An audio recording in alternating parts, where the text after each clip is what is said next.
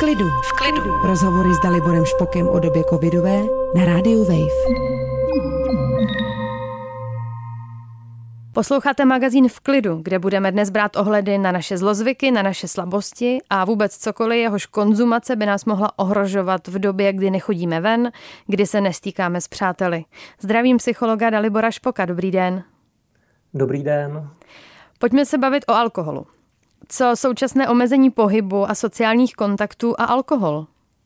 Samozřejmě musíme na začátek říct, že navazujeme obvykle na svoji předchozí zkušenost. Takže e, málo kdo se k alkoholu dostane poprvé eh, v životě e, v souvislosti s omezením.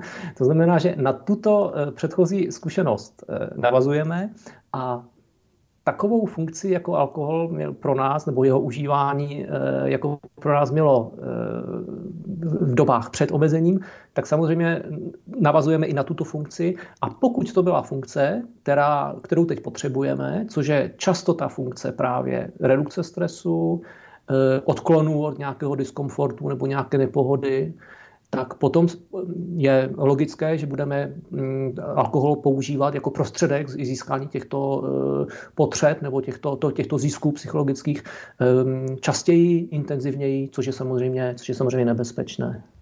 Dá se používat alkoholu dobře? Dá se používat alkoholu dobře. Já jsem o tom přesvědčen a v, v našich kulturách, v té západní e, kulturní tradici jsme toho svědky. Jak využíváme, konec konců i v náboženství ho využíváme v křesťanství, že je, je součástí e, naší nejhlubší spirituální tradice a e, jsou samozřejmě různé typy užívání alkoholu a třeba kulturní antropologové o tom, o, o tom píšou více, ale když si podíváme na ten jižní typ, kdy se neopijíme do bezvědomí, ale popijeme eh, malou dávku alkoholu proto, aby, aby se nám lépe bavilo s druhými lidmi, abychom měli lepší náladu, abychom s nimi byli veselější. A vlastně si třeba ani neuvědomujeme eh, opilost nebo eh, ten stav, který v nás alkohol vyvolává, což je markant spíš toho severského typu pití alkoholu, do té opilosti, ten, kde, kde ten změněný stav vědomí opravdu je cíl toho, proč piju. Takže myslím si, že ano, že, že prostě alkohol jako, jako každé Eh, drogy nebo jako každé psychoaktivní látky se dá využívat eh, a dá se ho zneužívat. Odborníci ale nicméně v současné době, která je určitě náročnější na stres, právě před užíváním alkoholu eh, varují. Přitom spousta z nás má určitě chuť dát si jednou za čas pár panáků a ten stres vlastně upustit. Pokud je to takto, tak bych předtím varoval i já, protože opravdu jsou různé situace a různé důvody, proč si chceme nějakou skleničku alkoholu dát. Ale pokud je to ta, eh, že se cítíme špatně a chceme se takzvaně uvolnit, jo, to, to znamená, chceme řešit svůj diskomfort obecně, na, na obecné úrovni, je to vždycky varování. Je to, je to vždycky velké varování. Eh, ze dvou důvodů že první je ten, že pokud jakýkoliv diskomfort, jakoukoliv nepohodu nebo jakýkoliv stres řešíme zlozvykem, a, a alkohol k tomu patří, ale můžou to být i jiné zlozvyky, tak eh, samozřejmě tyto zlozvyky přinášejí rizikové důsledky. Proto je nazýváme zlozvyky. To znamená, oni nám neprospějí, ale protože ten diskomfort eh, budeme cítit často a často ten důsledek toho zlozvyku je další diskomfort, ať už je to kocovina nebo výčitky svědomí, i ohledně jiných zlozvyků, jo, nebo takový špatný pocit o sobě, že jsem zase selhal, to je další diskomfort a kruh se nám uzavírá. Pokud eh, způsob, jak ho řešit, nejsnadnější pro nás je další zlozvyk nebo tentýž zlozvyk, tak jsme v kruhu eh, řekli bychom závislosti, už nějaké, nějaké psychologické. To je, to je, to je první eh, efekt. A druhý efekt je ten, že tím, že máme tento způsob, jak řešit stres nebo diskomfort, tak nás nenutí nic redukovat tento diskomfort účinnějšími, efektivnějšími způsoby i z hlediska právě fungování nebo kvality naší duše. To znamená, nic nás nenutí najít si hm, prospěšnější způsoby. Myslíte si, že je pravda, nebo že je ten důvod i to, že máme teď míň cest, jak se potěšit? Ano, ano, může to s tím, může to s tím souviset, že někdo, že někdo tyto způsoby má vytvořený v životě, tyto nějaké eh, pozitivnější, ale nemůže je realizovat. Nemůže je realizovat, protože žijeme v době omezení, to znamená, nemůže si zajít na koncert, nemůže zajít za kamarády, no tak mu zbývá eh, ten alkohol, který doma je. Takže může to být tak. Ehm, nicméně eh, zase tady narážíme na možný pozitivní efekt omezení, to znamená, tato omezení nás zase mohou učit novým způsobům. To znamená, my skutečně můžeme v rámci omezení, ve kterých jsme, si říct, dobrá, tak co teda vymyslím? Co se tedy naučím? Jaký eh, efektivnější, lepší způsob? A potom eh, takováto rozvaha může vést opravdu k transformaci, k eh, transformaci života nebo, nebo životních zvyklostí. Já bych řekl takový svůj Možná moji zkušenost, jak když jsem začínal praxi psychologickou, tak já jsem začínal v terapeutické komunitě pro závislé. Eh, pro mladé, pro mladé závislé teenagery, tam většinou byli. A tam jsem si uvědomil, že závislost na, na drogách, to už většinou nebyli lidé ve fyzické závislosti, jste už byli venku, ale byli to lidé, kteří měli za sebou zkrátka drogovou závislost, obvykle na pervitinu, takže že, že závislost je pro ně vlastně pro tyto lidi skutečně tím nejzábavnější, co v životě měli. Že to byl důvod, proč byli závislí. Tam se nejednalo až tak o fyzickou závislost. To nebyli lidé, kteří by byli závislí 20 let na té, na té droze. To, oni, oni na ní byli závislí nejčastěji proto, protože nic zajímavějšího, nic více naplňujícího v jejich životech nebylo. No, a potom samozřejmě řešení není jenom člověka zbavit závislosti, řešení té terapeutické komunity nebo vůbec přístupu eh, k takové situaci. Ale řešení je naučit se hledat v životě opravdu a, a dokázat vybudovat něco ještě zajímavějšího, něco lepšího, něco více naplňujícího. Nejenom z hlediska tlumení diskomfortu, ale právě i budování, pozitivní budování kvality života. A to tito klienti často neuměli a museli se to učit. A na to musíme často přicházet a vědět vůbec, kde to najdu, jak to hledat. No, takže to jsou všechno najednou hluboké otázky, které jsou spojené s tím, že někdo hodně chlastá, když to eh, řeknu eh, nesmyslným eh, způsobem. Ale často to tak je. No a kde to najít a jak to hledat? Myslím si, že jako vždycky nejdůležitější je mít tu ochotu to dělat a vědět, že to je možné. To znamená, jakoby, když už někdo pochopí, že tento princip funguje, který já jsem teď popsal v té předchozí odpovědi, že to tak je, že skutečně eh, pije člověk proto, protože nemá nic hodnotnějšího v životě, nic, co by ho více dlouhodobě naplňovalo radostí nebo, nebo, nebo mm, jakoukoliv jinou kvalitou e, e, emoční. Eh, tak pokud toto pochopí, tak už má skutečně z poloviny vyhráno. Potom už toto najít, už je jenom spíše o ochotě hledat, mm, experimentovat, zkoušet eh, a mít trpělivost, protože samozřejmě musím hledat taky v souladu s tím, jaký jsme, jaké máme talenty eh, a kde stojíme v životě. Nemůžeme okopírovat eh, způsob radosti eh, souseda nebo, nebo bratra. Musíme jasnou musíme dát pro sebe individuálně, což vyžaduje čas a sebe poznání, ale to bych řekl, že už jsou až jakoby druhotné aspekty. Ten prvotní aspekt je pochopit, že tomu tak je, protože většina rekreačních uživatelů nebo nadměrných uživatelů, ať už alkoholu nebo drog, si to, si to prostě neuvědomují. Takže poznání toho mechanismu je vlastně samotnou cestou, jak jak z něho ven. Vyvarujete před tím, abychom konzumovali alkohol v případě, že nám redukuje stres, ale kvůli tomuhle pijí skoro všichni, ne? Já si to nemyslím, že, že to tak je a vracím se k té svoji odpovědi na začátku. Jsou zkrátka různé kulturní způsoby konzumace alkoholu, které zdaleka nesouvisejí s redukcí stresu nebo s nějakou touhou změnit si radikálně stav vědomí. Pít proto, aby mi bylo dobře, aby měl dobrou náladu. Pít ve smyslu dát si jednoho malého panáčka třeba eh, alkoholu jo? nebo dvě vína a tím končit. A eh, ani možná necítit ten efekt, ale právě v tom je ten efekt, daleko silnější, což je jako paradox pro možná pro třeba mladé lidi, kteří nemají tolik zkušeností se, se sledováním vědomí, eh, Moje maminka, vzpomínám eh, na moji maminku, která eh, říkala, když jsme pili přesně toto množství, ona tak končila u, té druhé, u toho druhého deci vína, jo, dala si ho ráda, ale víc než dvě deci nikdy moc nevypila a říkala vždycky, já už končím, já už to cítím. A já jsem mi odpovídal, protože jsem byl spíš takový velký přízně, větší příznivec alkoholu a, a dobrodružství e, vlastní mysli, tak jsem mi říkal, no ale proto to lidi přece dělají, aby to cítili, proto pijou. No a, a trvalo mnoho let, a možná desítek let, než jsem pochopil, že, než jsem přesně pochopil ten její prožitek, že, to, že je to přesně naopak, že nejlepší, opravdu nejkrásnější vliv alkoholu na prožívání a lidskou duši je když ten vliv ještě necítíte, když je to skutečně, řekněme, ten malý panáček, nebo možná ani ne dvě deci vína, možná jednu deci, a najednou toto nenápadně pozvolna proměňuje um, vaši náladu, um, vaše vědomí, vaš, vaši komunikaci s druhým člověkem. A to je ten nejkrásnější stav, který nám jako podle mé zkušenosti třeba alkohol přinést může. A nesouvisí nijak eh, s primární redukcí stresu. Samozřejmě, že ta dobrá nálada eh, je, eh, stres redukuje, ale na začátku jsme si toho malého panáčka nedali proto, abychom redukovali stres, ale aby nám prostě bylo spolu dobře, aby se nám dobře komunikovalo. A to je, myslím, eh, to je, myslím pozitivní. Mělo by tady rozhodně zaznít. Vy z psychologického hlediska, ale ze všeho nejvíc asi můžete doporučit se tomu alkoholu vyhnout úplně. To bych doporučil lidem, kteří s ním mají, eh, měli v životě nějaký problém, kteří byli eh, třeba alkoholici nebo opravdu silní pijáci, dostali se z toho. Tam samozřejmě je dobré, eh, pokud možno co nejvíce se, se ho vyvarovat, nebo pokud to dokážu, tak naprosto. U běžného člověka s běžnou psychikou, s běžnou osobností bych řekl, proč ne? Já, já vyznávám přiměřenost ve všem. Přiměřenost v pití alkoholu je pro mě, jak znovu opakuju, taková dávka, kterou ještě necítíte. to znamená ten jeden malý panáček nebo dvě deci vína. A mm, to nebezpečí vyšší dávky samozřejmě je zase obrovské a podceňované, nejenom z hlediska toho bezprostředního rizikového chování, které hrozí, i teď eh, v, té, v těch covidových omezeních, že můžeme se opravdu chovat eh, rizikově ve smyslu, že nebudeme dodržovat ta opatření, můžeme někoho nakazit.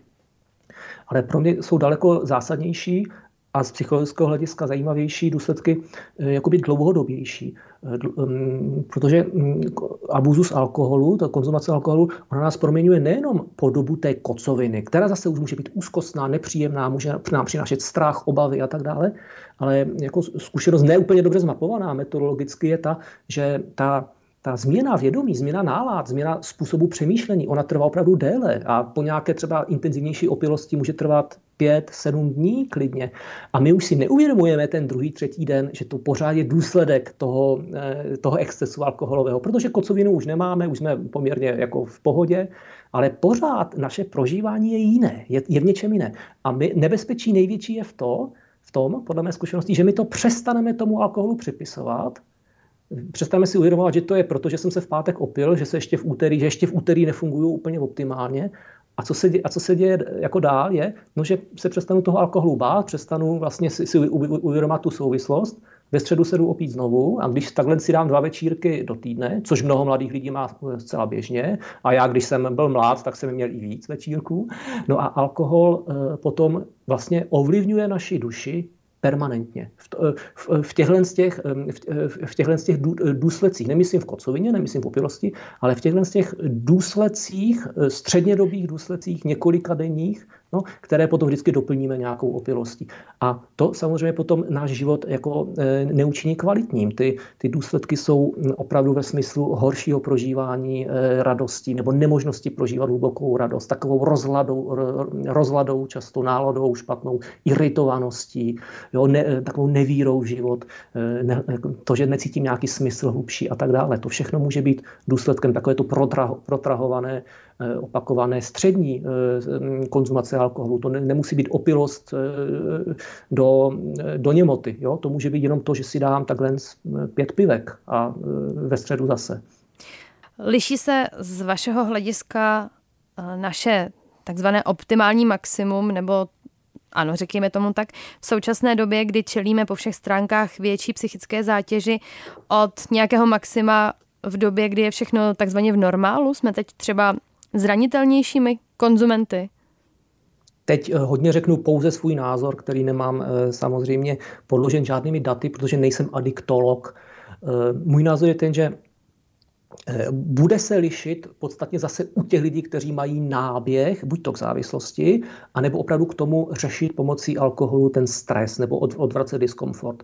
Tam si myslím, že můžeme očekávat mm, ten, ten prostě efekt, který známe i v běžném životě a selským rozumem ho máme zpracovaný. Jo? Že když jsme vyčerpaní, sneseme méně čehokoliv, když, když, jsme v optimální náladě a v optimálním fyzickém stavu, sneseme čehokoliv více.